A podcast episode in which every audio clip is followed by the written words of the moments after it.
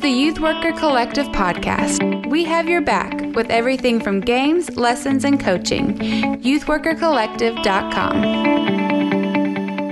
Welcome to the Youth Worker Collective podcast. I am Jeremy Seal, and I'm here with uh, three fantastic youth workers.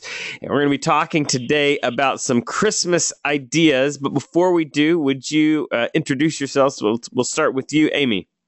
I'm Amy Shreve. I work for the Illinois Great Rivers Conference with higher ed. Neil. Hi, I'm Neil Bose from Jesse Lee Church in Richfield, Connecticut. I'm the director of youth ministry there, and I do some consulting work for the New York Annual Conference. Uh, Lee.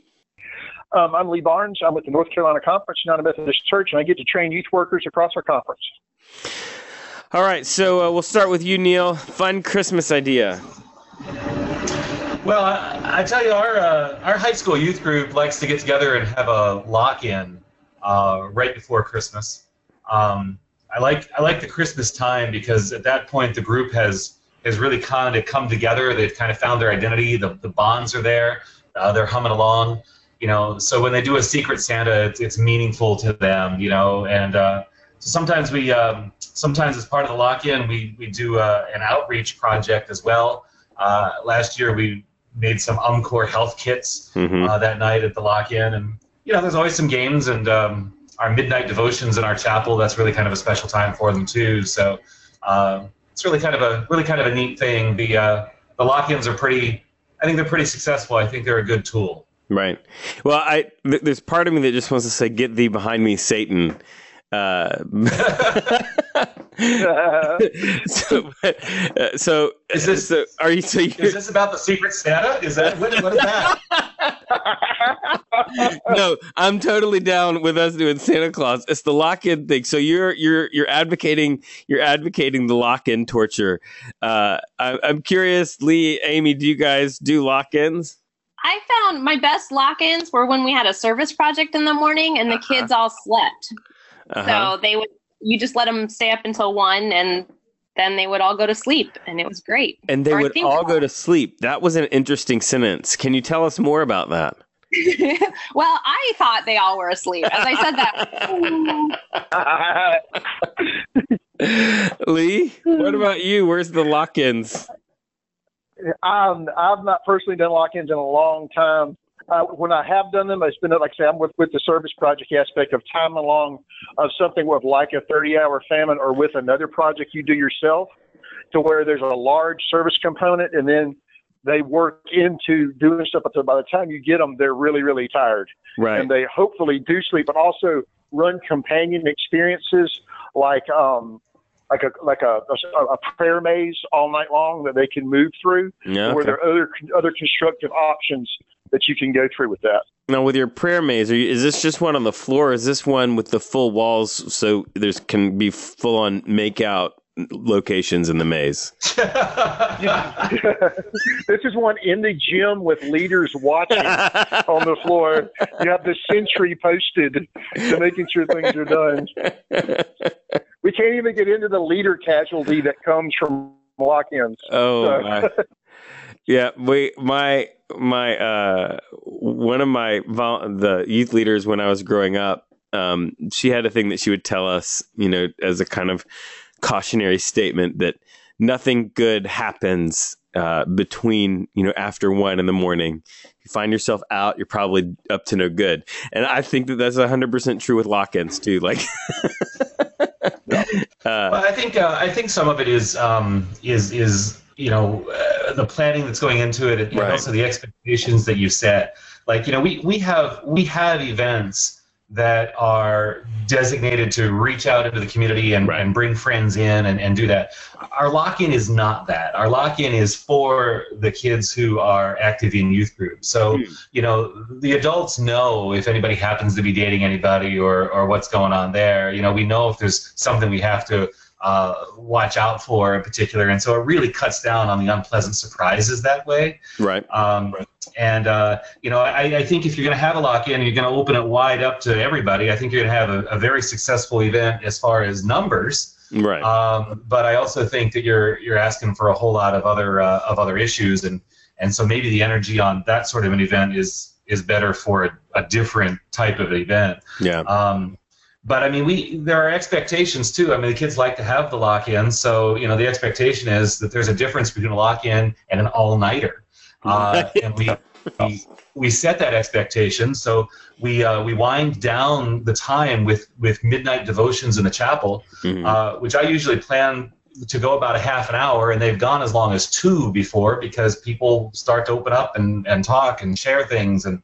whatever. Uh, but then, you know, we move them back into the, the large room, and the girls are over there on that side and the guys are over there on that side, and we put on a movie quietly, and it's the lamest movie I can possibly find in Redbox or whatever, you know, because uh, they're not going to be interested in it and drift off to sleep. I mean, again, that's just, that's the expectations that we set. Yep.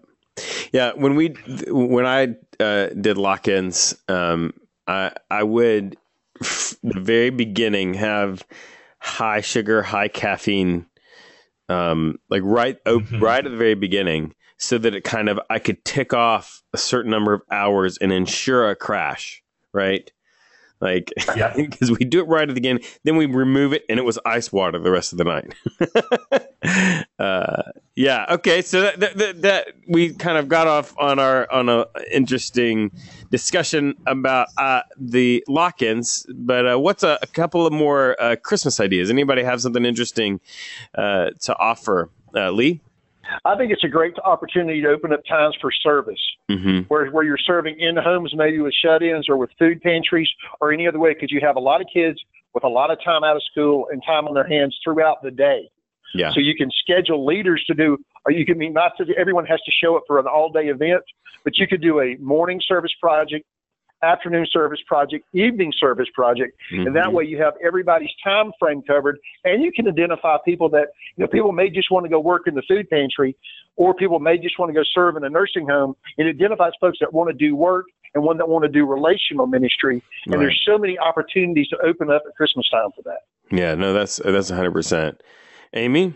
We used to have um, great street windows at our church, and so one night we would have the youth paint them in nativity scenes. Cool. Um, so we would have those up for, for Advent.